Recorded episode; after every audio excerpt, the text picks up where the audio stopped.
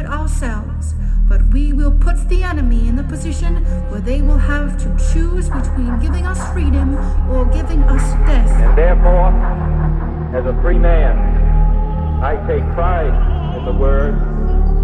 My lord, I am the first accused. I hold the Live out the true meaning of its creed. The gap between the richest 10% and the 10% of this country has widened. And the communist word. This nation will rise up.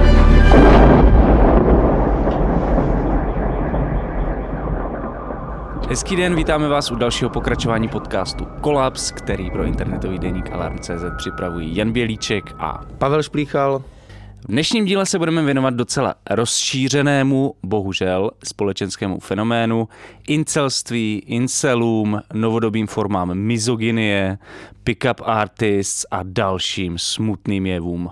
Ale jako vždy připomínáme, že tento a další naše podcasty jako kvóty, pop, redneck, bulvár, sound system můžeme vytvářet jen díky pravidelné podpoře našich aktivit ze strany čtenářů a čtenářek, čtenářstva.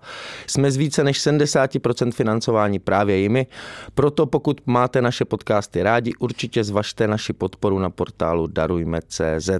Pokud nevíte, jak na to, instrukce najdete na našem webu a pokud to už dávno děláte, tak jste skvělí, moc vám děkujeme, klaníme se, protože bez vás by nebylo nic. Díky. Uh, involuntary celibate, nedobrovolný celibát, uh, to je anglické spojení, z něhož vznikl dnes už hodně rozšířený termín incel. A právě incelům se ve své akademické práci věnovala naše dnešní hostka, antropoložka Eliška Plíhalová. Ahoj Eliško, vítej u nás Kolapsu. Ahoj, já jsem Ela, uh, neidentifikuji se jako žena a v tuhle chvíli používám všechny zájmena a o incelech jsem psala diplomovou práci, obhájila jsem ji 2019, takže za tu dobu se to prostředí trochu proměnilo, ale věřím, že ještě pořád mám co říct. Možná určitě uh, vycházím z nějaké jako pozice, která je limitovaná, ale uh, když tak mě můžete posluchačstvo Alarmu třeba nějak doplnit nebo v konverzaci s váma. Já si myslím, že určitě máš co říct, proto jsi tady. A e, možná, že na podobnou otázku se tě lidi ptají často, ale mě to vlastně napadlo včera, když jsem nad tím přemýšlel. E, proč jsi rozhodla zkoumat právě subkulturu, jestli můžeme mluvit vůbec o, o subkultuře, incelů, e, v čem ti to přišlo pro tu současnost jako zajímavý, zásadní mm-hmm. a tak dále? Jo, super. Já ještě možná začnu jenom nějakou jako operativní definicí toho, co já chápu teda jako incelové. Myslím si, že je důležitý zmínit, že to je nějaká jako sebeidentifikace, že člověk to používá, aby sám sebe uh, nějak označil, že je něco trošku jiného, když to někdo řekne o někom jakoby jiným. A je to teda komunita především mladých, uh, určitě pod 30 let, heterosexuálních mužů, uh, především v západních zemích, uh, který se združují teda online. Charakteristikou tady těch skupin je i, jsou nějaký duševní onemocnění, ať už diagnozovaný nebo uh, že oni sami se popisují, jakože nezapadají do těch norem toho duševního zdraví. A to možná asi stačí pro začátek. A ten věk je důležitý? Jako do 30 let? Mm-hmm, je to myslím si, že to je důležitý. No. Já Jo. ještě, ještě, ještě k té terminologii jenom, mm-hmm. tak uh, můžeme říkat jako incel hnutí, nebo incel komunita, nebo incel subkultura. Mm-hmm. Já myslím, že to hnutí je trochu zavádějící, uh, že by to značilo nějakou jako větší mobilizaci, že k tomu se potom můžeme posunout třeba, jaký jsou další skupiny, třeba jako právě ty pick artisti a jak mezi sebou třeba spolupracují a tak.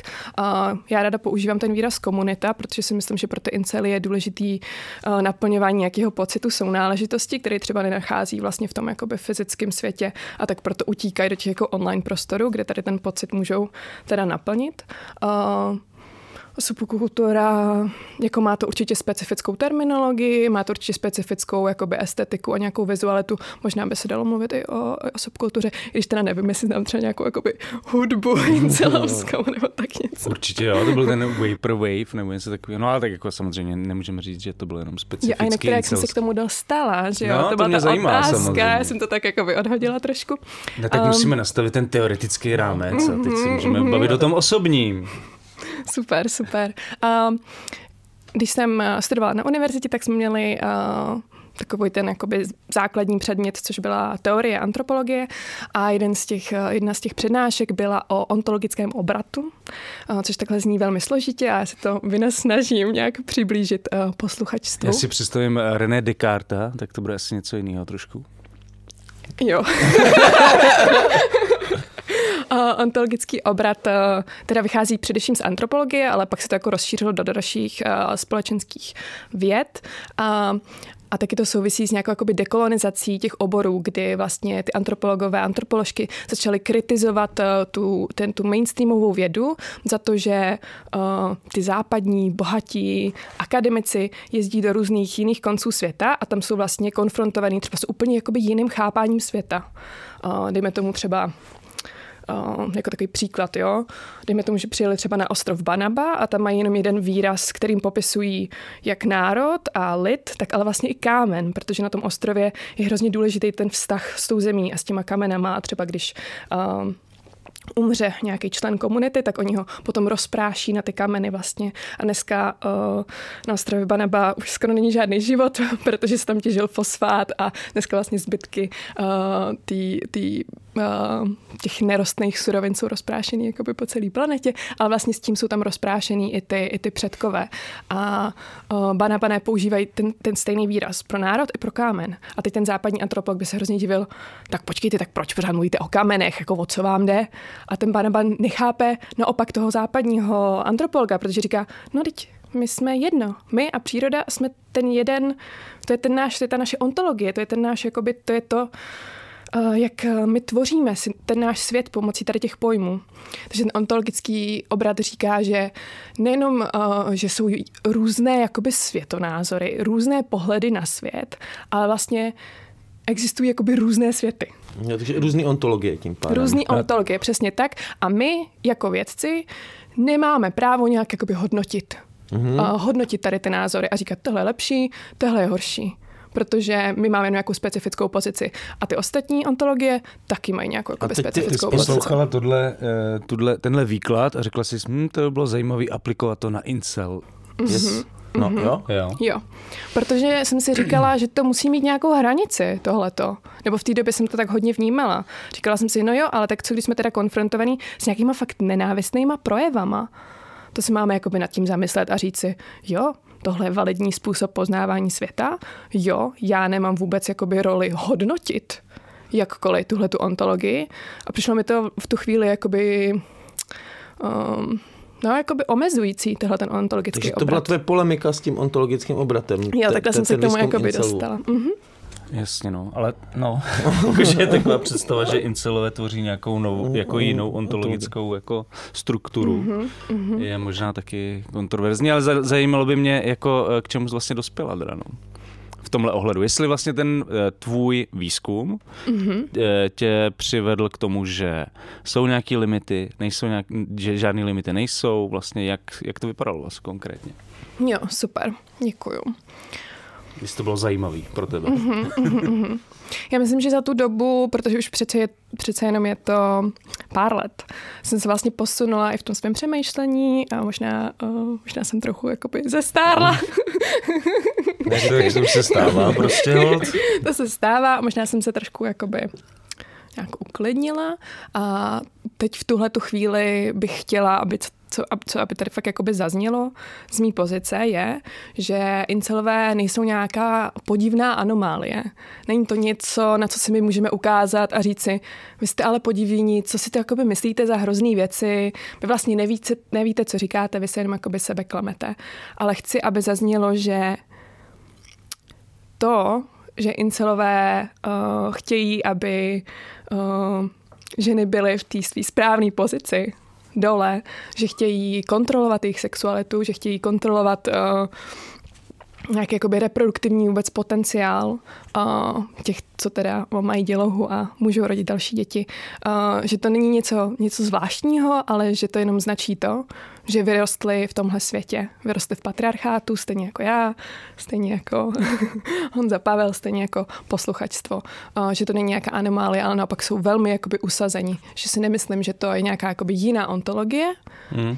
ale naopak uh, je to prostě manifestace toho světa, jo. ve kterém žijem. Tak Ale- teď už jsem spokojený. Ale přesto je to jako nějaká jako komunita, která má nějakou svoji historii mm-hmm. a někdy vznikla a asi můžeme jako najít, kdy vznikla, tak jestli bys nám jako řekla a posluchačstvu něco o začátcích mm-hmm. a historii Jo. incel komunity. Skvělý. A termín incel byl poprvé použitý studentkou Alanou, která byla z Kanady a bylo to v 90. letech a ona uh, založila fórum, protože uh, se cítila neúspěšná uh, v randění a cítila se sama a chtěla založit si nějakou komunitu právě, přesně hledala tu sounáležitost, chtěla si založit nějakou komunitu, kde by mohla sdílet emoce nebo možná nějaké jako frustrace z toho randění a třeba i s ostatními typy na to, jak randit. Je určitě zajímavý, že uh, ona se identifikuje jako bisexuálka a vlastně od té doby, eh, co ona založila tohleto fórum se eh, svět internetu jakoby velmi posunul a dneska eh, je ten výraz incel teda hlavně tak jakoby cestoval a dneska hlavně jakoby definovaný tou radikální misogyní.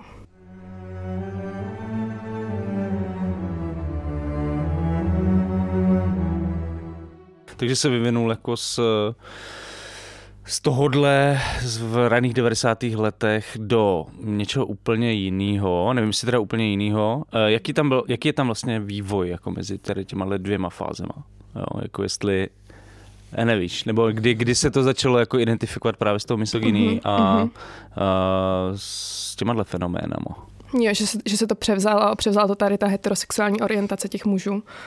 To úplně jakoby neznám tady ten vývoj, ale možná uh, důležitý ještě říct, uh, že proto uh, jak se vůbec incelové představili světu, je důležitý ten rok 2014, kdy došlo uh, k vraždám na Isla Vista uh, v Spojených státech amerických, kdy Elliot Roger, taková významná postava uh, toho hnutí nebo komunity, zavraždil vlastně šest lidí a on sám hodně toužil potom, aby ten jeho čin byl medializovaný. Napsal úplně dlouhatánský jakoby manifesto, měl svůj vlastní YouTubeový kanál, a na který nahrál i video, který se jmenuje Elliot Rogers Retribution, což se dá přeložit asi jako pomsta Eliota Rogera a vlastně tam vysvětluje, proč se rozhodnul tady pro ten čin. Uh, dá se to normálně najít jakoby na internetu, je to teda hodně jakoby citlivý, citlivý obsah, hodně náročný, ale myslím si, nebo pro mě je to jakoby zajímavý pro nějakou analýzu, no, nebo já mám ráda tady ten obsah a myslím si, že uh, Máš určitě- ráda tento obsah? K analýze, k analýze. okay. Skutečně.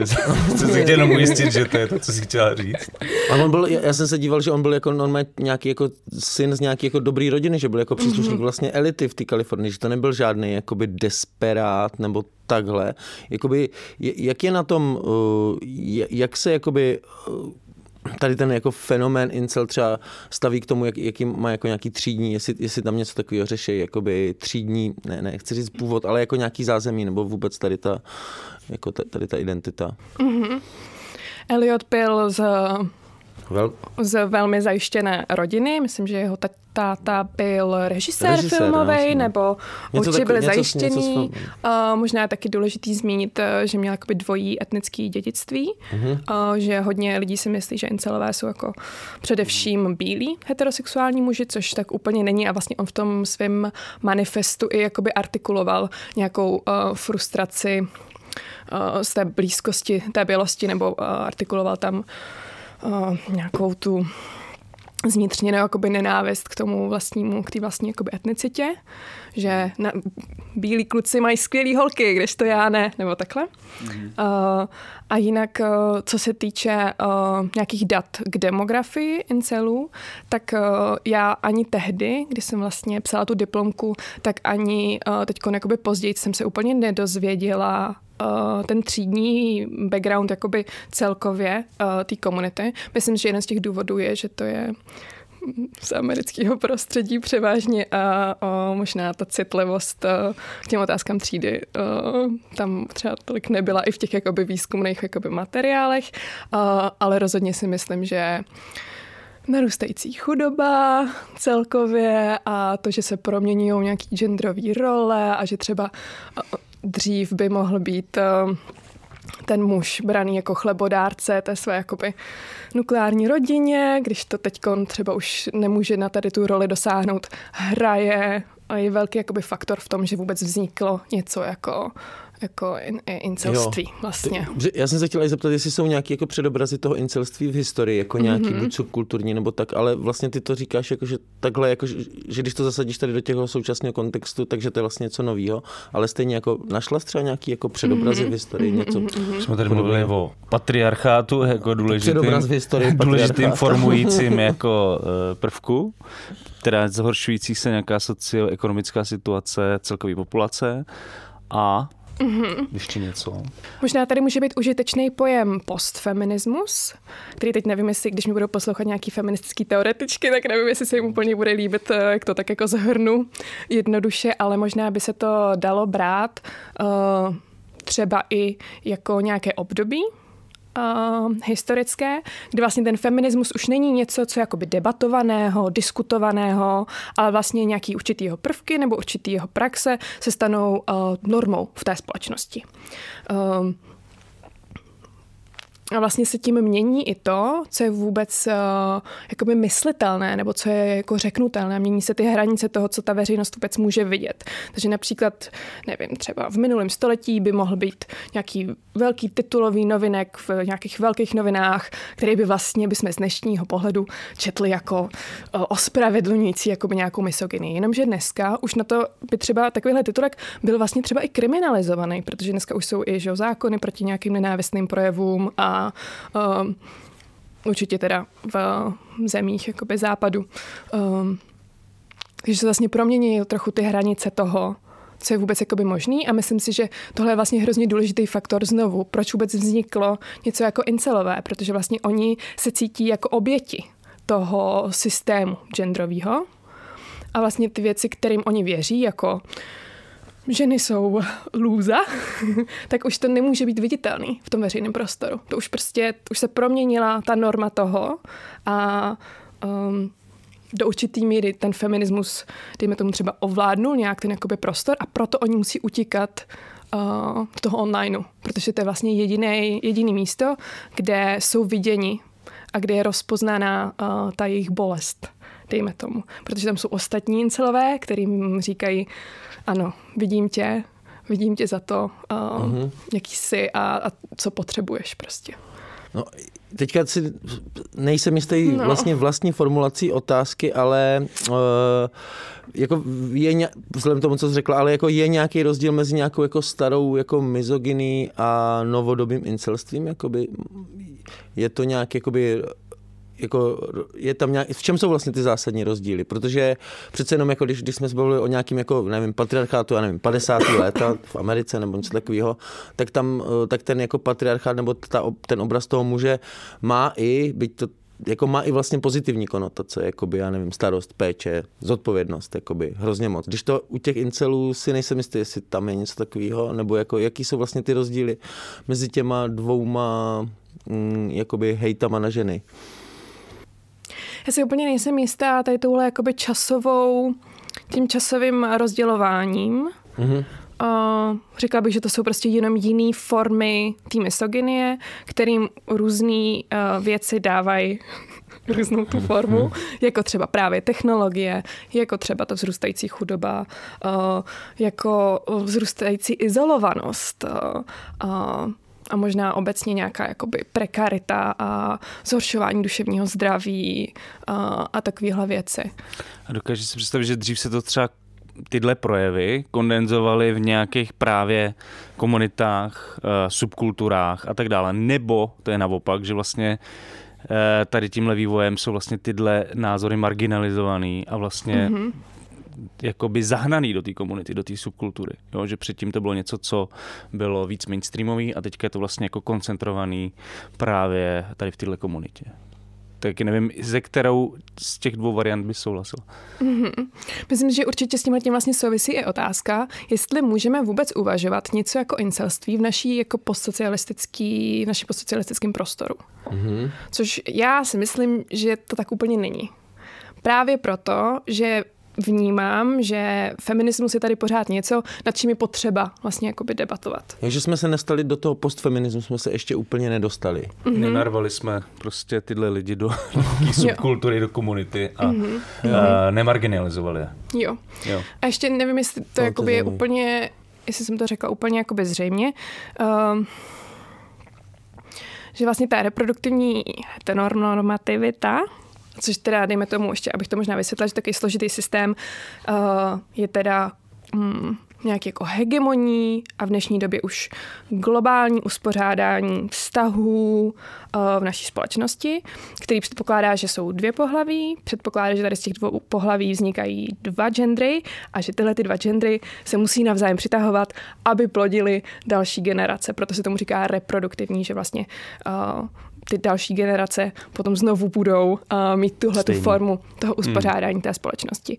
Uh, a aby to mohlo takhle fungovat, uh, tak uh, musíme kontrolovat tu sexualitu a tu, ten reproduktivní potenciál těch lidí, co můžou uh, rodit. Jinak by to nefungovalo. Mm-hmm. Uh, takže ten systém, jako my v něm stále žijeme, přestože se prostě uh, už nesmí na veřejnosti říct uh, něco fakt vlastně hodně misogyního a odvážného, tak uh, to je pořád to, pořád je to, uh, to, na čem je postavená tady ta společnost. Mm-hmm, mm-hmm. Jo, já to chápu. Nebo jako přijde mi to, jo. že to dává smysl. S váma smysl souhlasím. Super. No mě, mě, mě zaujalo hodně to s tím Českem, jako, mm-hmm. a, a, ale máme, t- teď ty říkáš, že vlastně v Česku jako incelství být nemůže, nebo...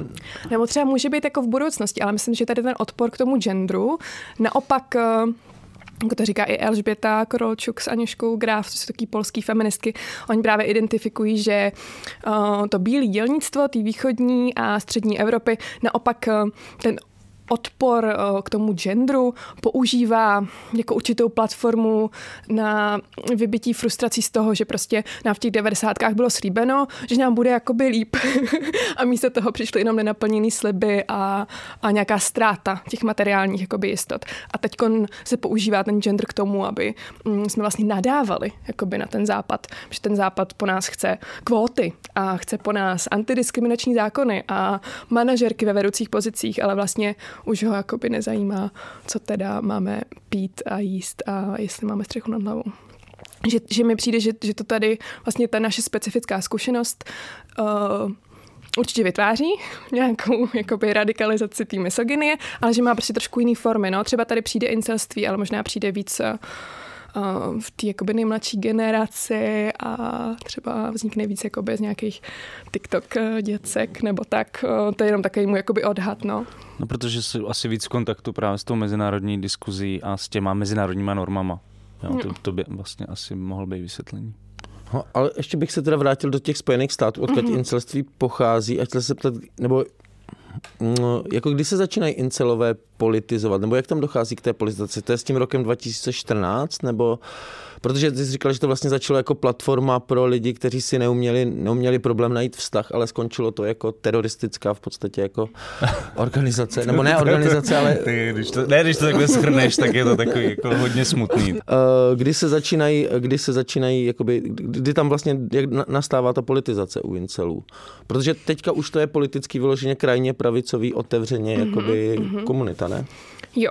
Um, ještě možná dobrý zmínit, že incelové jako takový se možná i sami sebe, ale určitě i jako výzkumníkama řadí do uh, takového širšího uh, spektra aktivit, především jakoby online, ale možná i trochu offline. Říká se tomu manosféra, mm. uh, manosphere, asi nevím, jestli to překládá jako mužská sféra, to je možná trošku divný.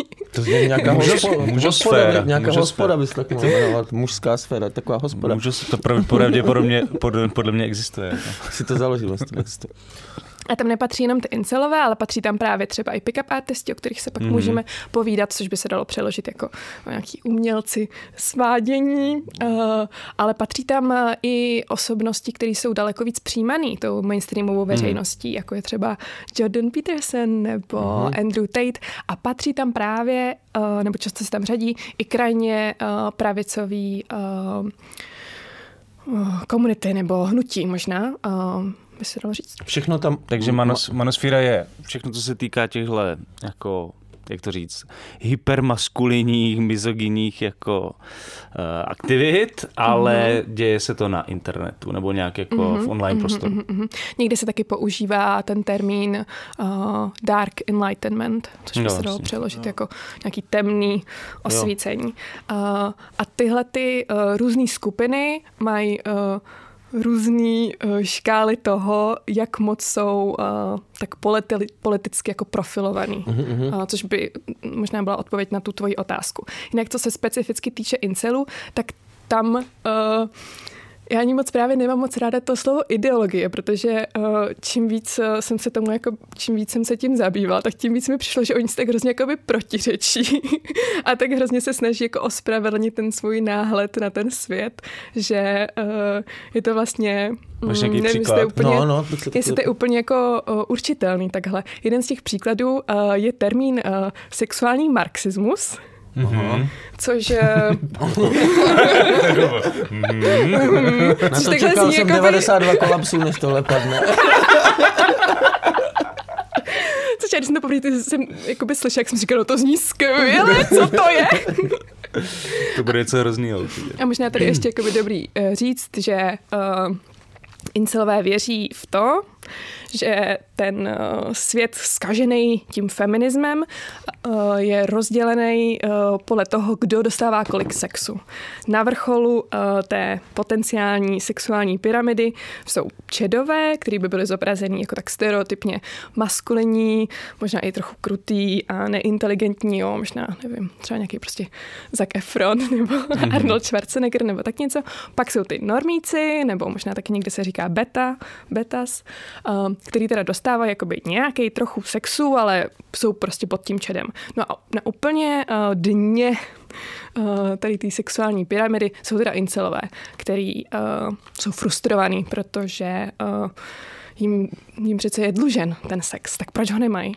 A, a tak ten sexuální marxismus je nějaká víra v to, že stát by měl být zodpovědný za redistribuci a, ženských těl a, všem mužům a, Takže rovnoprávně. Oni jsou mm-hmm. ti sexuální marxisti. Ne, oni potom jako volej. Vo, oni po volají po sexuální mm-hmm, marxismu. Mm-hmm. Nebo je to určitě jedna z větev incelů, uh, si jako pojmenovala si uh, takhle bohužel, jako řešení. Bohužel posluch, posluchačstvo nemůže vidět, jak Pavlovi tady explodoval mozek právě. Ne, že to hrozí, to jako to všechno rozstřeluje jako do hrozně moc. No, viděl jsem to. jako cest vlastně, pro, ano. Jo, tak se zeptej Honzo ty, protože já se musím chvilku připravit. Jo, ty ne, mě na tom fascinuje a myslím, že to je něco, co, na co se chtěl ptát i Pavel, že jakoby oni vytvoří nějakou pyramidu a sami sebe jako dají na, ten, na tu nejnižší jako příčku nebo na tu, na tu eh, jako stotožnou si s tou nejnižší jakoby kastou, nebo jak to, jak to nazvat jinak. A jak si to vysvětluješ, nebo proč k tomu tak dochází? Jakože nemají sex samozřejmě, to je jasný, jo, ale...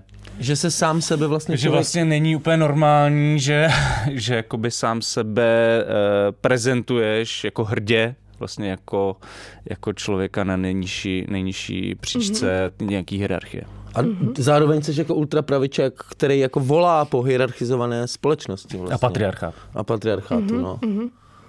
Vy jste v těch otázkách zmínili i Amiu Srinivasan, mm-hmm. a, což je taková oxfordská filozofka, který teď, eh, který teď vyšla knížka The Right to Sex, a, jako právo na sex by se to dalo přeložit do češtiny. A, a ono jako velmi zajímavě tady v té knížce um, mluví o tom, jak vlastně fyzická atraktivita, přestože nám může to připadat jako něco, co je velmi přece osobního. Teď to je jenom na mě, kdo mě se líbí, jestli mě se líbí vysoký chlapy nebo uh, maculatý ženy, no, tak jsem řekla velmi jakoby nekorektně teď, ale uh, že se to zdá, že to je něco velmi osobního. A Amia Srinivasan říká, je to opravdu takhle? Není hmm. to náhodou výsledek toho, že jsme byli nějak socializovaní, byly nám uh, předkládány nějaké obrazy toho, co je teda ten ideál krásy. Ona taky kritizuje uh, vlastně ten koncept toho konsentu a, a říká, že ten uh, konsent uh, očekává, že k sobě přijdou dva nějaké jakoby svobodné, racionální subjekty a můžou se teda dohodnout na tom, dobře, tak spolu budeme mít nějaký jakoby fyzickou, nějakou fyzickou intimitu. A ta její kritika je právě o tom, že tady určitá jakoby hierarchie toho, kdo nám teda přijde, kdo je teda žádaný. Je tady nějaká nerovnost, možná žádanosti. V angličtině se používá ten výraz desirability politics. Mm. Uh, že přece my můžeme přijít za někým, kdo třeba má nějaké větší tělo, nebo ještě nebílé tělo, nebo tělo, který třeba není jakoby uh, nějak normálně fyzicky zdatný, dejme tomu, a říct mu, ne, teď nikdo, ne, nikdo přece nemá, uh, nikdo s tobou nemusí mít sex. Záleží to jenom na tom, jestli řekneš ano nebo ne. Uh, takže já si myslím, že jakoby incelové, stejně jako feministky, identifikovali, že je tady nějaký ideál krásy mm-hmm. a že to je nefér že tady je mhm. ideál krásy. Mm-hmm. A na rozdíl třeba, dejme tomu, od hnutí větších černošek v Americe, který volají po radikální sebelásce, volají po tom, aby jsme úplně spochybňovali, co nám přijde atraktivní a proč, tak incelové chtějí zvítězit v tom stejném systému. Oni ho nechtějí měnit, hmm. ale chtějí zvítězit. Proto oni často o, jakoby preferují ty stereotypně jakoby nejkrásnější ženy. Jo, oni, oni nechtějí ten systém měnit a myslím si, že to souvisí možná i s nějakou jakoby meritokracií nebo uh, uh, nějakou, vlastně, nějakou kapitalistickou ideologií. No, že, že jakoby si nárokujou teda ty jako ty ženy, které splňují ideály krásy, uh, i když by třeba mohly mít vztah s úplně, jako by, s ženami, kdyby slevili z těch svých nějakých jako ideálů vlastních, mm-hmm. tak by třeba mohli mít úplně jako pohodový jako vztah, vztah s někým jiným, kdo prostě se teda úplně nenaplňuje ty na ideály krásy normovaný, ale uh, oni to nechtějí, prostě chtějí jakoby mít právo na sex, s těmi jako nejvýše postavenými ženami v hierarchii krásy, nebo jak to říct. No. Jo, super, díky. Ještě možná, jestli můžeme úplně krationkou, no je to hodně smutný určitě, jenom krationkou poznámku, že si myslím, že tady je důležitý zmínit, že vůbec to, že se sexuální a romantický vztahy ve společnosti naší jakoby západní dávají takhle hrozně na pedestal oproti přátelským vztahům, oproti vztahům, eh, který máme sami se sebou, oproti vztahům s přírodou, oproti spoustu jiným prostě typům vztahů. Kautum. Super. uh, což uh, samozřejmě na tohle ne, tak myslím, že máme různý... hodně velkou lásku k autům. Jako... Jo. A, no, ale... jako my dva? No my dva ne, zrovna. Já nemám auto, ale... Já taky ne. A tak to neznamená, že jako nemůžu... Společ... Česká, no, řekněme no, česká společnost. Nebo můžu milovat mm-hmm. sousedovo auto, že jo? OK. Já vím, co tam děláte, to u těch nejvící. Aha, jo. Pokračuj dál. A ve feministické teorii se tady tomu říká amatonormativita, že jo. vlastně uh, se takhle uh, hrozně privileguje, tady ten jeden hrozně vlastně specifický typ vztahu, který musí být monogamní prostě a nejlépe v manželství a tak, že si myslím, že to taky může potom pomáhat nějakému tomu pocitu tém, té méněcenosti a tomu studu, že máme třeba jiný vztahy, nějaký přátelství a tak, ale nemáme tady ten sexuální vztah. Takže to může pomáhat té frustraci mm-hmm. těm, mm, těch incelů.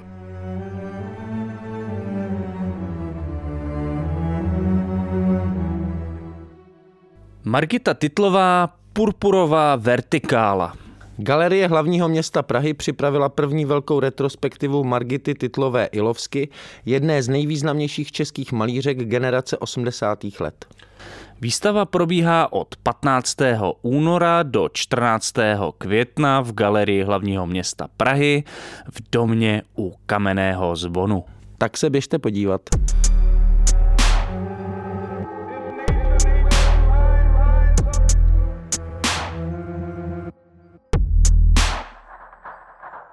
Mhm. Já, já, já teďka dobře Povídej. jsem pochopil, nebo snad dobře, nebo nějak jsem pochopil, uh, proč nechceš používat to slovo ideologie vlastně, protože to, to pro, tam to protiřečení je nějak hrozně, jako, hrozně jako ve, se dere ven, že to je zjevně nějak rozporuplný, ale stejně, jaký jakoby incelové hrajou roli tady v té, já nevím, jestli jako nová krajní pravice, nebo jako tam menos, menosfír, mm-hmm. jako, jakou tam mají vlastně, jaký je ten jejich jakoby přínos myšlenkový tady do téhle oblasti?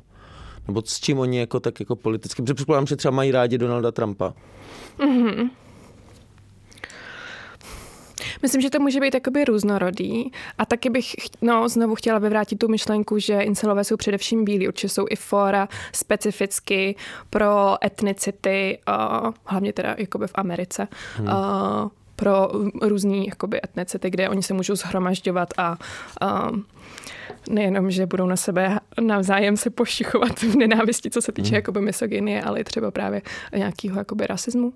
Takže myslíš, že jako jsou na základě etnicity jsou různý jakoby incelský komunity, které se ale ještě jako rozdělují na, zádě, mm-hmm, na základě mm-hmm, etnicity. Mm-hmm. Takže bych řekla, že určitě budou nějaký incelský fora, který jsou extrémně krajně pravicový, ale taky si myslím, že budou nějaký, který třeba uh, jako pravicový ve smyslu uh, jako nadřazenosti, bělosti. Ale pak budou třeba nějaký incelský fóra, který to třeba tolik neřeší, nebo naopak přemýšlí o sexuálním marxismu, nebo uh, pak budou nějak jakoby etnicky uh, charakterizovaný fóra. Hele, a my, ty jsi vlastně mluvil o, o, o těch, jako, jak to říct, rozporech, ty takzvané ideologie. Začali jsme sexuálním marxismem, pak tady všem vybuchl mozek a už jsme vlastně nepokračovali dál, jakože vlastně ty jsi chtěla na tom ukázat, na tom sexuálním marxismu, že jako využívají tu levicovou teorii, nebo Mm-hmm. A přitom je identifikujeme jako krajně pravicový často. Mm-hmm. Je to tak, jo? Možná jsme tam chtěli ukázat právě tu rozporoplnost, no. A jak si to vysvětluješ to, že to už je sexuální marxismus, pak prostě nějaký jako feministická kritika jako norem krásy. Jak si vysvětluješ, že tyhle věci hrajou takovou roli jako v tom já zase nechci říkat ideologie, ale vlastně nevím, co je, jak to mm-hmm. jinak jako označit. Jo. jak se to tam dostalo, tyhle vlivy? Mm-hmm. No, že to tak vlastně hybrid, že jo, no. Hmm. Hmm. Hmm. Myslím, že to ukazuje na to, že ten feminismus, nebo možná feministická levice, nebyla schopná jim nabídnout uh, tu platformu a ty myšlenkové směry, nebyla schopná jim ukázat tu péči a vlastně ty úžasné věci, co umíme a co máme, tak aby uh, oni pochopili, že uh, nechceme hmm. dát všechny jenom do vězení a uh, odpálit je uh, za to, že řeknou něco trochu špatně. Mm-hmm. Mm-hmm. A možná já bych se ještě jako nevrátil, ale chtěl jsem se na takovou tu úplně, na tu jejich takovou jako na ty ikony nebo na, na, tu, na, na, na, ty, uh, na tu terminologii, jaké jsou ty jako Chats a pak jsou ty Becky, pak jsou ty Stacy, pak, pak ještě to vlastně nějak souvisí teda s tím sexuálním marxismem, si říkal, že jsou čadové, pak jsou nějací ty beta a pak jsou jakoby oni. Mm-hmm. Tak můžeš jenom popsat tady tu celou, já nevím, co to je vlastně. I, i, ikony, jako lexikon. Lexikon, no. no, no. no. Mm-hmm. Tady to je jejich jako vlastně asi internetové estetiky. Mm-hmm ta terminologie v těch komunitách incelu je opravdu hodně specifická. Hmm. Uh, což není nějak zvláštní, hodně internetových uh, komunit má hodně specifický lexikon. Uh, teoretici uh, nových studií uh, používají ten termín uh, komnata ozvěn. V angličtině se tomu říká to digital echo chamber, což je vlastně ten efekt, uh, který známe i jako sami my z našeho Instagramového feedu. Uh, jsme prostě na nějakém trhu s naší pozorností, takže ten algoritmus, pokud se nám něco líbí, tak nám dává obdobný obsah, dává nám věci, co se nám budou znovu a dál líbit. A vlastně uh, incelovat na těch fórech uh, dál jsou jenom vystavovaný uh, znovu tomu, co, co už si reálně jako myslí. Uh, proto, proto se říká vlastně uh, ta komnata ozvěn, že ať už volají jakýmkoliv směrem, tak uh, ta odpověď, která se jim vrací, je vlastně pořád jakoby stejná, což prostě hodně ovlivňuje tu radikalizaci. Ovlivňuje to to, že člověk není vystavovaný jiným perspektivám a jiným názorům. Takže to ještě ke vzniku tady té terminologie. A jinak uh, já jsem právě zmiňovala toho Čeda, uh, ty betas a ty normíci, tak potom ještě třeba je výraz uh, Becky, který popisuje jakoby dejme tomu nežádoucí ženu, která je asertivní v těch obrazech bývá, uh, bývá ukazovaná třeba v nějaký mikině nebo v nějakém víc uh, volným oblečení. Pravděpodobně to bude feministka prostě. Uh, Obarvený vlasy. Přesně, obarvený Ale vlasy. na nějakou nevhodnou barvu, ne? ne na červeno nebo fialovo. Zeleno. Zeleno. A, a potom je tam vlastně Stacy, která je, jdeme tomu protíšek vlastně tomu Čedovi, uh, která je naopak uh, zobrazovaná jako naplňující tady ty ideály kar- bílé krásy. Uh, Takový servírka Hooters. Prostě, Mhm, Jo, jo. Hooters, to je, to je to. No. Jo, a, a bude určitě zobrazovaná i jako promiskuidní a o, vlastně o, bude o, jako demonizovaná za to, že o, vlastní tu svoji vlastní sexualitu a rozhoduje o ní a, a, a myslím, že bude taky zobrazovaná jako taková mělká nebo taková jako povrchní. A to je teda není ideál, to je prostě taky negativní. no to jsem si... No. Mm, Negativní postava. fyzicky Jo. bude jako ten ideál krásy, ale o, Nedosažitelný. Ale jaký je Mhm, vztah? Tak nedosažitelný, no- protože právě dává, dává v uvozovkách, jo, dává ten sex jenom tím čedům právě. Jo, jo, jo. Proto, jo, proto jo, je ta jo. zlá postava, protože oni není tam jsou všichni vlastně zlí postavy.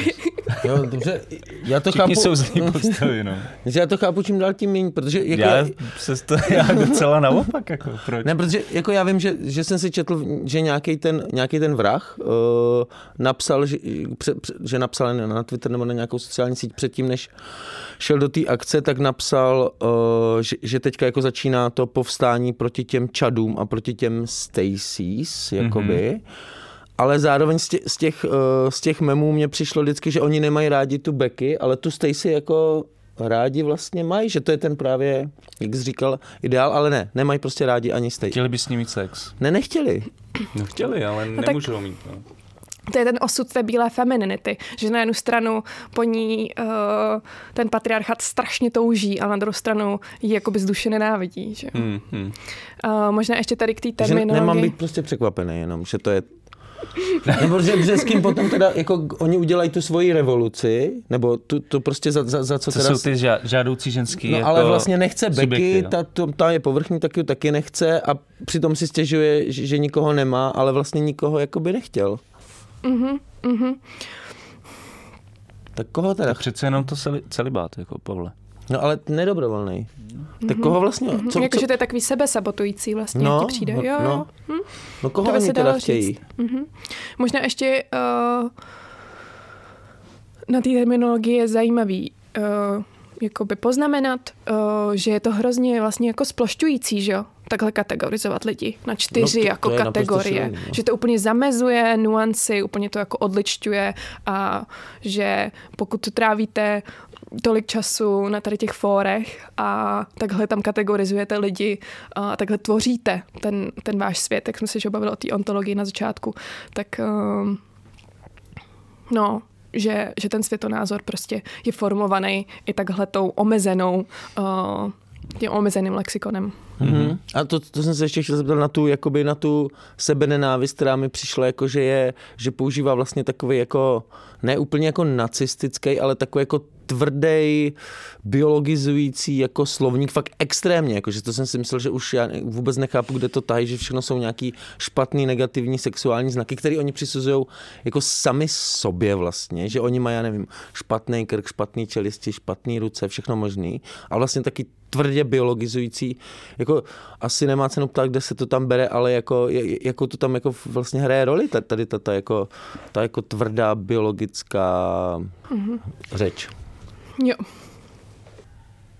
No, jako ta sebenenávist je fakt hrozně náročná. A myslím, že je na, hrozně náročný to vůbec i vidět, když člověk vidí jakoby ty memíčka a tak a ani není jakoby v té komunitě a jenom to jakoby pozorovat. Je vlastně jakoby těžký vůbec být jako svědkem té sebenenávisti. A, a je to vlastně takový paradox, no, že oni na těch fórech hledají že, tu sounáležitost, kterou vlastně najdou jakoby skrz to, že uh, jim ostatní říkají, jo, jsi opravdu zbytečný, tak jak si to myslíš. Uh, ráda bych tady zmínila uh, takový nástroj nebo takový cvičení, který uh, znám uh, od takového kolektivu, který se jmenuje Firebeat. Oni dělají hodně disability justice, což je jakoby spravedlnost uh, nějaký jakoby zdatnosti nebo nezdatnosti. Ten nástroj se jmenuje Strom systému. A dole jsou, normálně můžete si nakreslit uh, na čtvrtku nebo na papír. Fakt jakoby strom, kořeny, větve a nahoře nějaký lístečky. A vlastně uh, ten nástroj slouží primárně k tomu, že se, když se stane nějaká újma nebo nějaký utrpení ve společnosti nebo nějaký jakoby, hodně fakt špatný jev, něco ubližujícího, tak ten nástroj slouží k tomu, aby my jsme si řekli, aha, a proč se, to, proč se to stalo? A zasadí se to do těch struktur, ve kterých to existuje. Jaká společnost dovolila, aby se tohle dělo? Jaká společnost zamlčovala, že se to děje? A jak to ta společnost jakoby řešila? Takže dole na těch, na těch kořenech máte, co je půdou tady toho tady toho stromu systému. Můžeme se zeptat, co je půdou toho nedobrovolného celibátu, jaké postoje, jaké principy, jaké hodnoty jsou tou půdou. Potom se jde nahoru a tam jsou ty větve a ten kmen a tam bychom se zeptali, jaké mechanismy, jaké techniky vstřebávají tyhle ty hodnoty a zprostředkovávají je a dávají jim vlastně ten vznik. A potom na konci jsou ty lístečky a ty plody a tam by ta otázka mohla být, uh, jaké dopady to má na jednotlivce jaké dopady to má na mezilidské vztahy. Mm-hmm. Já jsem se teď hodně tak jakoby rozpovídala, ale v mý hlavě jsem začala tak, že to dávalo smysl na tu otázku já, já a teď si úplně nevím. Já, já jsem se ptal... no já si myslel, že pak se dostaneme k tomu, co to znamená teda pro pro in, komunitu incelů. Která, která používá úplně ek, ten extrémně biologizující mm-hmm. jako jo. slovník, který ale právě já už bych, kdybych se chytl toho mm-hmm, stromu, mm-hmm. tak jako bych mě, jsem měl pocit, že tohle už jako není součástí nějakého jako jako všeho, jako mainstreamového, byť patriarchálního třeba jako diskurzu, mm-hmm. tady ta jako fakt jako tvrdá, biologizující jako retorika nebo prostě argumentace, že to, to, to už, ale Mm-hmm. Tak já jsem se ptal hlavně jo. na ten jako to je to fakt mm-hmm, sebenenávistný mm-hmm. biologizující slovník. Jo, tak možná můžeme přesně do těch jakoby, hodnot nebo do těch postojů, do té půdy dát eh, třeba nějaký utilitarismus nebo to, že chápeme hodnotu člověka jenom na základě toho, co může přinést eh, té kapitalistické společnosti. Dejme tomu nejenom protože existuje, ale co nám může dodat, jak na něj můžeme profitovat. Do těch uh, mechanismů můžeme dát třeba já nevím, jaký, eh, jak eh, funguje podpora v nezaměstnanosti třeba. A potom do těch dopadů na ty, na ty jednotlivce. Uh, můžeme dát třeba ten další jakoby slangový výraz zajímavý, co incelové používají, a to je NEET, uh, píše se to N-E-E-T, a znamená to Not in Education, Employment or Training, mm-hmm. což znamená, že ten člověk uh, je zase systém, jako. je jakoby mimo systém, a není v zaměstnání, a ve škole, ani v nějakém tréninkovém programu. Uh, jako já jsem tomu chtěla ukázat, že to vychází z našich jakoby vlastních hodnot a že vlastně to, že to je takhle jakoby extrémně biolo- biologizující, tak uh, to je proto, že vlastně to, jak uh, my mm, ospravedlňujeme to, že tady vůbec máme nějaký takovýhle genderový role, tak ten princip, na kterým to děláme, je, že často říkáme, to je od přírody. My od přírody rozdělujeme společnost na jednu polovinu na druhou. Mm-hmm. To je od přírody, že půlka společnosti zadarmo dělá reproduktivní mm-hmm. práci.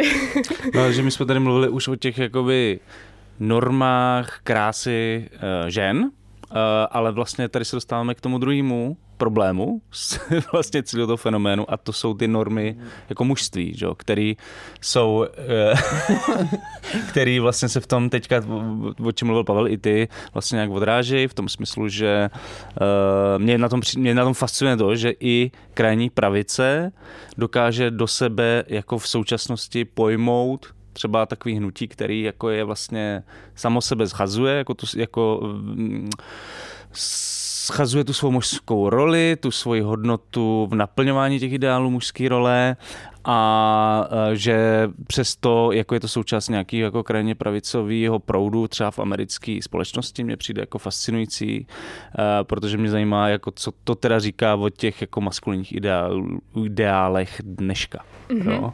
Jestli mm-hmm. už jim teda fakt není možný dostat, proč e, a tak dále. A proč se potom uchýlit? No, no. Jakože vlastně oni nejenom, že teda demaskovali v tomhle uh, tu zrůdnost jako vlastně nějakých jako uh, normovaný krásy žen, ale vlastně demaskovali tu zrůdnost uh, ty normované maskulinity. Mm-hmm. Jo, to je hrozně jakoby relevantní, přesně co vůbec jakoby je mužství, nebo jak to vůbec uh, je utvářeno, tady ta genderová role, protože samozřejmě u feministky nad tou uh, ro, genderovou jakoby rolí té ženy přemýšlí hrozně moc, že jo? A, a říkají, co to je. Ale přijde mi, že té maskulinitě se uh, je věnováno daleko méně v těch hmm. společenských vědách. A myslím si, že ty hodnoty, které byly dřív nebo možná i dodnes uh, brány jako tradičně mužský, může být uh, nějaká zdatnost, nějaká síla fyzická, může tam být nějaký jakoby sebevědomí, nějaký třeba vůdcovství nebo uh, možná i třeba rozum, hmm. uh, jako nějaká osvícenská hodnota. Uh, jenomže tohle jsou všechny přece jak věci, které můžou být v různých kontextech strašně jakoby pozitivní, ale taky to jsou věci, které můžou být v jiných kontextech naopak zdrojem toho, že my si připadáme méně cení, protože máme být uh, strašně svalnatý ale vlastně nejsme a teď si připadáme, že jsme teda zbyteční a jsme teda opravdu muž, protože nejsme tak strašně svalnatý, nebo... Uh... V českém kontextu třeba kutilové, jo, prostě přivrtat poličku, to je strašně frustrující pro mě. To je moje téma. Jsem právě čekal, že odkaď vítr ne? Často mám taky problémy, no. mám taky No ale že, no, to je jedno. Mm-hmm. Nebo možná třeba kuráž taky. Já jsem se chtěl vrátit ještě eh, k, ty, k tomu, ty jsi mluvila o, to, o, těch, o tom selhání selhání vlastně jako feminismu v tom smyslu, že nenabídla těm, těmhle mužům jako nějaký prostor pro to, aby se v, tom realizovali, nebo já nevím, jak to mhm, vlastně mm-hmm, jako mm-hmm. nazvat. Jo. Takže možná tohle, tohle je ten jako ten bod toho, že vlastně bylo hodně zaměřený na postavení žen, pochopitelně, mm-hmm. roli žen prostě v moderní společnosti, ale už ne tolik jako mm-hmm. uh, roli mužů a postavení mužů v současnosti současné společnosti. Mm-hmm. A obecně prostě ignorování jakoby třídy. tak to už tak vysí nad náma, tyjo, skoro v každém tématu a v každém kolapsu. Uh, ale teda ještě úplně, co teda vlastně chtějí incelové? Co, co by rádi? Protože tam je nějaký ideál, ne? Mm-hmm. Každá jako ty říkáš, že to není, že ideologie se možná úplně nehodí, ale zatím je nějaký ideál, něco, co by, co by chtěli. No, tady prostě zase to je ta otázka toho, jestli já teď tou svojí odpovědí je nebudu osočovat z nějakého jako sebeklamu, jo? Jo, jo, Protože já bych řekla, že jako to... antropoložka. Jako antropoložka, přesně tak, jo. Uh-huh. Protože oni, kdy, kdyby jsme se jich zeptali na tu otázku, tak oni budou, no my přece chceme všechny ty Stacy, a, ale oni jakoby nás nechtějí, takže, takže svět je jakoby na prd. No. No, uh, když, když to... nemůžu mít já, taky nemůžu mít nikdo. Přesně, Takže jako jejich svět by vypadal, že... Je to, Mm-hmm. Jakože jejich svět by vypadal, že jsou vš- jako všichni mm-hmm. teroristi nebo mrtví, nebo... Jenomže to, co si myslím, že já oni do, že doopravdy přejí, jako potřebují, je udržitelný intimní vazby s lidma kolem sebe uh, vztahy, ve kterých uh, můžou najít důvěru. To bohužel Potřebují... mají na těch serverech, jo. no, to asi jako ve fyzickém, zdraví, ve fyzickém prostoru. Jo. Potřebují zajištěný základní potřeby, uh, potřebují psychologickou, profesionální péči, uh, potřebují prostě přesně to, co potřebujeme všichni ostatní. A já jsem anarchistka a věřím, že každý z nás uh, je schopný uh, nebo má nějaký potenciál toho, aby se cítil naplněný a cítil štěstí a uh, cítil právě no, nějakou jakoby sounáležitost a tak. A nemyslím si, uh, že je vhodný jakoby, přesně ukazovat se jakoby prstem na ně. Uh, myslím, jo. že je musíme brát jako, jako součást naší společnosti. No. A že, že prostě to vychází z nějaké jakoby izolovanosti. Teďka kor po covidu, že jo, jsme izolovaní úplně všichni. Hmm. Hmm. Jo, tak to je, to, to je zajímavý, určitě. jako, protože ty jsi mě jako takže ty vlastně říkáš, že tam ta jejich jako, ty říkáš, co bys chtěla ty pro ně, aby byl svět lepší. Pavel se ptal, co, co si myslíš, že chtějí a Eliška jako, odpověděla, odpověděla co, co chce ona, aby se jim stalo. Ale zároveň nechce jako dehumanizovat.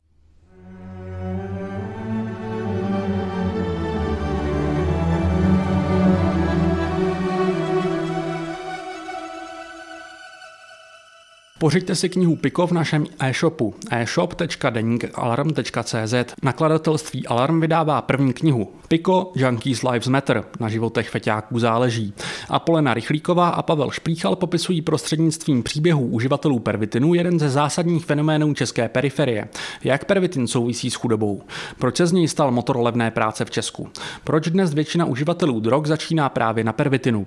Svůj výtisk s autorskými ilustracemi Tomáše Motala si pořiďte v našem e-shopu e-shop.denikalarm.cz.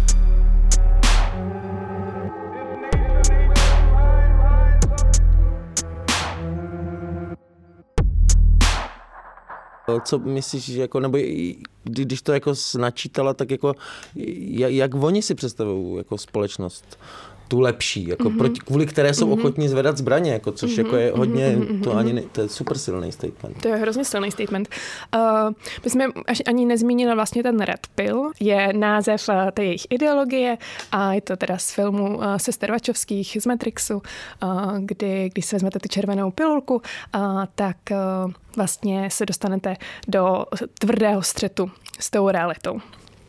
A pak je skupina incelů, kteří uh, to ještě vzali jako o krok dál a říkají tomu black pill, nebo teda černá pilulka a to je vlastně, že ztratíte veškerou naději uh, v lidstvo nebo v nějakou budoucnost. Samozřejmě to prostě značí jako by velkou depresivitu. Jo, tohle to je přesně ten... No, to, no mě to trošku připomíná... Klimatický aktivismus? Ne. Klimatický aktivismus jsem zrovna nechtěl říct, já jsem chtěl říct... eh, Ale jako Já jo, jsem chtěl jako říct jo. ten white supremacy terorismus, protože vlastně, který, který jako má hodně silný element, jako tý, ten sebevražedný element, jo? že to je Mhm. vlastně něco, co, jakože se ptáme na tom, co vlastně oni chtěli, co chtěl Breivik udělat, co chtěl udělat prostě střelec v Christchurch, ale vlastně v podstatě se chtěli jenom v většině případů jako Mhm, zabít mhm. a udělat nějaký jakože statement, hefajstovský, Jo. nebo jak to říct. Mhm. Což si myslím, že může být přesně i důsledek toho, že oni mají pocit, že vlastně ten jejich světonázor už nemá prostor v, tom, v těch uh, mainstreamových médiích a musí teda utíkat vlastně na ten internet, uh, protože vlastně ta veřejnost je nevnímá teda jako tu oběť, jako co oni by chtěli být vnímáni jako oběť. Takže dejme tomu, že by se dalo říct, že se vnímají jako oběti toho, že nejsou rozeznáni jako oběti. A což má potom za důsledek to, že uh, m- takhle jakoby obrovským medializovaným aktem, velmi násilným aktem se dostanou teda vlastně do těch uh, do těch mainstreamových médií, jenomže na druhou stranu tím, že veřejnost vidí tady ten obrovský násilný akt, tak je znovu nebude rozeznávat jako oběť. Mhm, mhm. Mm, ale jako násilníky. A Počkej, a teďka se vrátíme ke klimatickému aktivismu, to mě docela zajímá, teda, co s tím chtěl říct. no já myslím, že Ela to pochopila, takže může rovnou mluvit. Ela. Já ne, tak, tak mi to vysvětlete. Tak Možná uh, jsem špatně poslouchal. už bylo teď 27. A jako taky mám v sobě tady ten nihilismus a jako jak, jak se mám cítit plná naděje, když vidím celou tu planetu v plamenech. Jako je to těžký.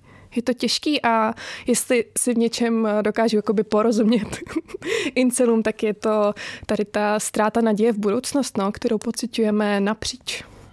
Okay. Já jsem si u toho teda vzpomněl na slova jako kdysi dávno, jako Jana Kellera, který říkal, že ekologie má jako tři fáze, když se člověk stane ekologem a že to je uh, optimismus, pesimismus a alkoholismus.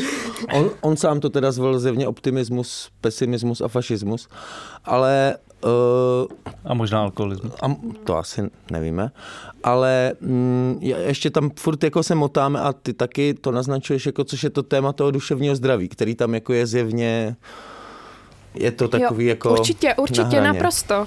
Jakoby pořád je to neskutečně tabuizovaný, pořád nemáme uh, jakoby opravdu prostě kvalitní infrastruktury té pomoci a taky je pořád uh, ten zájem o to duševní zdraví jakoby spojovaný uh, s tou femininitou, nebo pořád je to trochu genderovaný, že uh, když jakoby muž se začne o něco takového zajímat, taky vlastně jako jakoby měkota a aha, a ty chodíš na terapii, jakoby myslím si, že tam je pořád víc jakoby nějakého studu.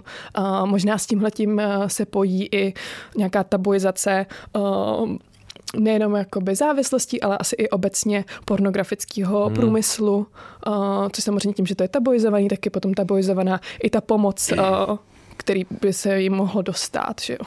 No. Ty jsi chtěl dostat Já už, Nebo- jsem, se- už jsem se chtěl dostat dál, no. Ne, já k poslednímu Jo. segmentu, Ano, protože ano, už ano. mluvíme fakt dlouho. Je to teda super zajímavý, ale mluvíme strašně dlouho. Mhm. Uh, takže jsme se chtěli dostat eh, k tomu fenoménu pick-up artists, uh, teda mužů, asi často, uh, nebo z většiny, z většiny mužů, který radí, jak zbalit, svádět ženy, dívky uh, a vlastně u toho vyjadřují to, že jak jako, že dávat nebo investovat do toho nějak jako citově je prostě nějaký jako slab, projev slabosti a prostě nedostatečný dominance.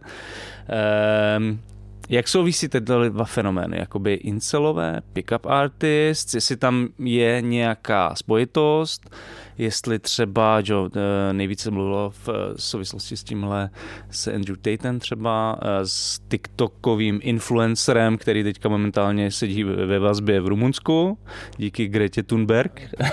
Prodloužili mu to teďka před pěti dnama, mu prodloužili vazbu. dokaž, můžeme si to představit tak, že prostě nějaký jako influenceri sedí za kompem a dívají se na videa Andrewa Tatea a uh, užívají si to prostě.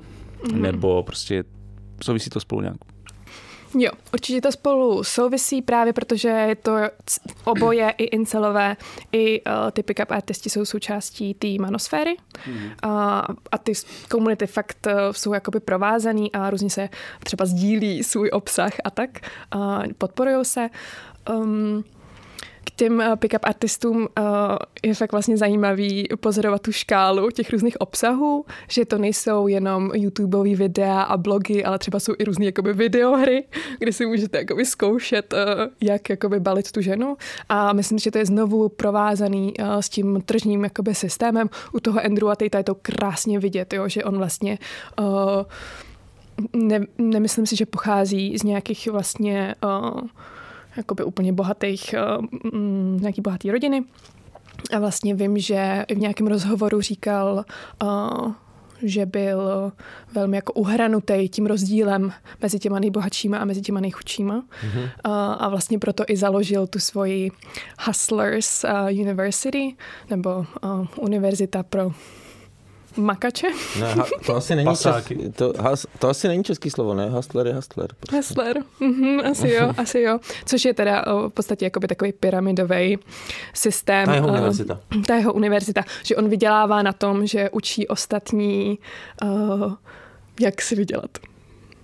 A má, jakoby, opravdu z toho prostě bere hrozně velký peníze a vůbec ty pick-up artisti, spoustu těch jakoby YouTubeových uh, videí nebo tak vám potom vás to odkáže na nějaké jakoby další kurzy, že to je fakt jakoby vlastně business, jo, docela. Mm-hmm. Tady tohleto, jak randit. Plus teda, uh, jak jsi zmiňoval Honzo, uh, je to často jako z nějakého feministického pohledu prostě jakoby hrozný, to, co tam radí, jo. Že, že uh, nevím, jeden, jeden z těch principů i takových jakoby incelovských je třeba to negging, mm-hmm. což uh, je takový slangový výraz, uh, protože máte prostě uhánit a uhánit a vlastně neposlouchat to ne. Jo.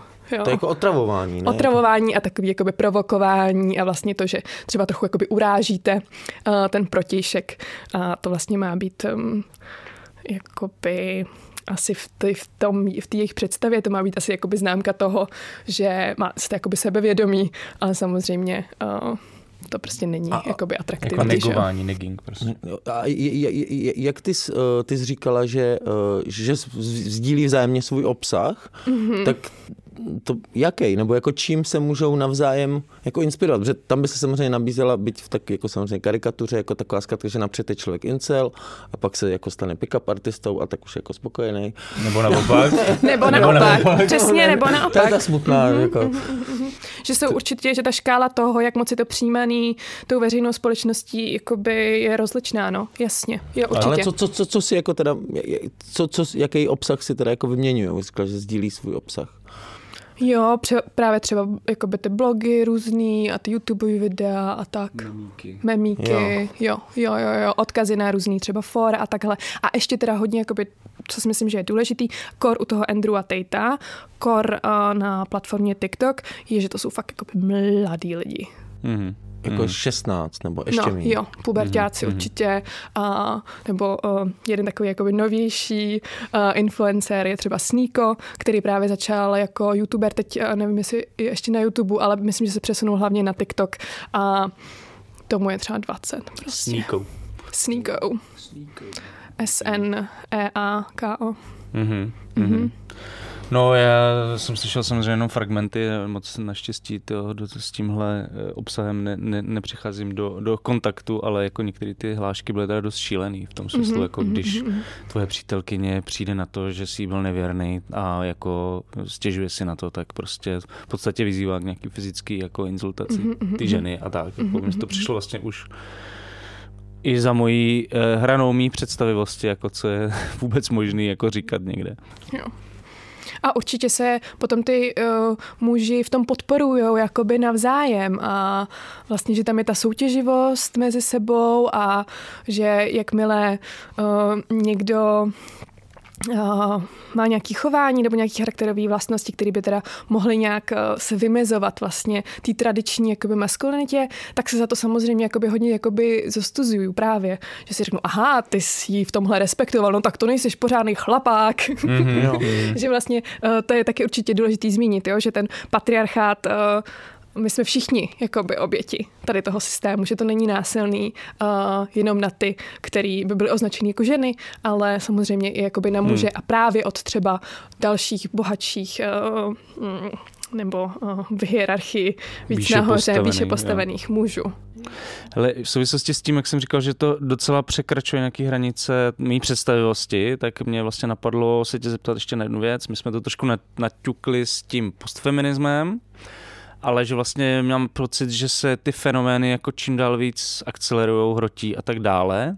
A, a zároveň v té jakoby veřejné debatě je ten, mm, ta tendence jako opačná. V tom smyslu, nemyslím jako třeba v Česku konkrétně, ale třeba v Americe nebo prostě v západní Evropě. Vlastně mluví, mluvíme víc o politické korektnosti, o omezování svobody slova, o cancel culture, bla, bla, bla. A vidíš tam jako nějakou přímou úměru, jako jo, že vlastně mm-hmm. čím větší je tendence ty jevy potlačovat, tak tím třeba jsou radikálnější ty projevy jako ty komunity incelské. Tohle je hodně takový můj uh, jako vlastní vhled a není určitě jakoby stoprocentní nebo pořád ještě nějak pracuji na tom, jak to jakoby formulovat. Ale myslím si, že není náhoda, proč zrovna uh, nějaký principy feminismu a ne jiný dneska jakoby máme. A že uh, některé věci z toho feminismu se těm mocným hodí a některé úplně ne.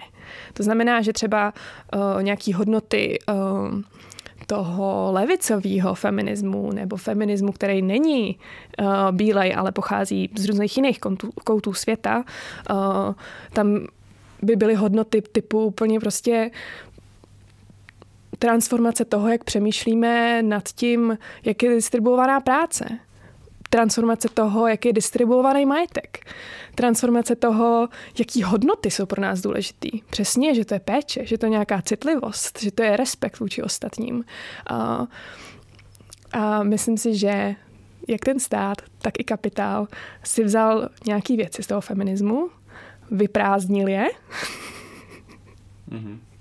a, a vlastně je využil a nějak si je přisv, přisvojil vlastně. A už jenom to, že za nějaký jako nenávistný uh, projevy vůči ženství můžete skončit jakoby ve vězení, jo, což já jsem někdo, kdo úplně nevěří policii, takže pro mě je to takový uh, zvláštní, že může být uh, uh, feminismus použitý k tomu, aby jsme někoho jakoby takhle izolovali od společnosti. Uh, takže si myslím, že to, že tady máme takhle jakoby obrovský nějaký jakoby backlash, souvisí s tím, že jsme nedokázali to implementovat od spoda a že jsme dovolili těm nejmocnějším, ať si je vlastně od nás vyberou jenom to, co chtějí a udělají takový, jakoby, dejme tomu pinkwashing. Mm. Nejen. Nejen. Jasně, jasně. Tak už se asi hodně chýlíme ke konci, tak uh, protože za chvilku Honza má další natáčení, tak já jsem si chtěl kam to může jako směřovat do budoucna, protože to, co jsi tak jako řekla a naznačila ty fenomény, co se dějou uvnitř toho dost širokého a teda mnohem jako diversifikovanějšího hnutí, ne, komunity, než jsem si myslel, tak jako spíš to směřuje jako k horšímu, než že by se dělo to, co by si jim ty jako anarchistka nabídla, teda jako péči a základní standardy a ty asi zatím jen tak nedostanou, takže jako jak to vidíš do budoucna? Že už za tu krátkou dobu existence se vlastně to hnutí jako dost posunulo právě k tomu násilí, obdivování toho násilí těch masových střeleb a tak. Mm-hmm. Určitě ty technologie budou jenom na vzestupu. Myslím si, že ta chudoba bude na vzestupu, což, eh, jak jsme mluvili už na začátku, to jsou jakoby velký faktory při vůbec vzniku toho hnutí nebo komunity teda. Uh, obávám se, že to fakt bude zhoršovat, no. Mm. Každopádně o incelech, uh, misogyny, antigendrovém, antifeministickém, taky terorismu a spíš násilí jsme si dnes povídali s antropoložkou Eliškou Plíhalovou, uh, která tyto fenomény poslední léta zkoumala. Uh, díky Eliško za návštěvu kolapsu a doufám, že se zase brzo někdy uvidíme. Díky moc. A to už je z dnešního kolapsu skoro všechno. Pokud se vám líbil tento díl, anebo jakýkoliv jiný díl, a ne, zatím nepodporujete Alarm, tak zvažte prosíme v pravidelný finanční příspěvek naší redakci na portálu darujme.cz. Jsme tu jen díky vám a vaše podpora je pro nás stále důležitá a čím víc vás bude, tím lepší bude náš obsah a tím lepší bude i tento podcast. No doufám, to. E, to už je z dnešního kolapsu úplně všechno ze studia Mr. Bomba se loučí Jan Bilíček a Pavel Šplíchal. Budeme se těšit u dalšího pokračování našeho podcastu Kolaps. Čus. Čest. Paca pusu.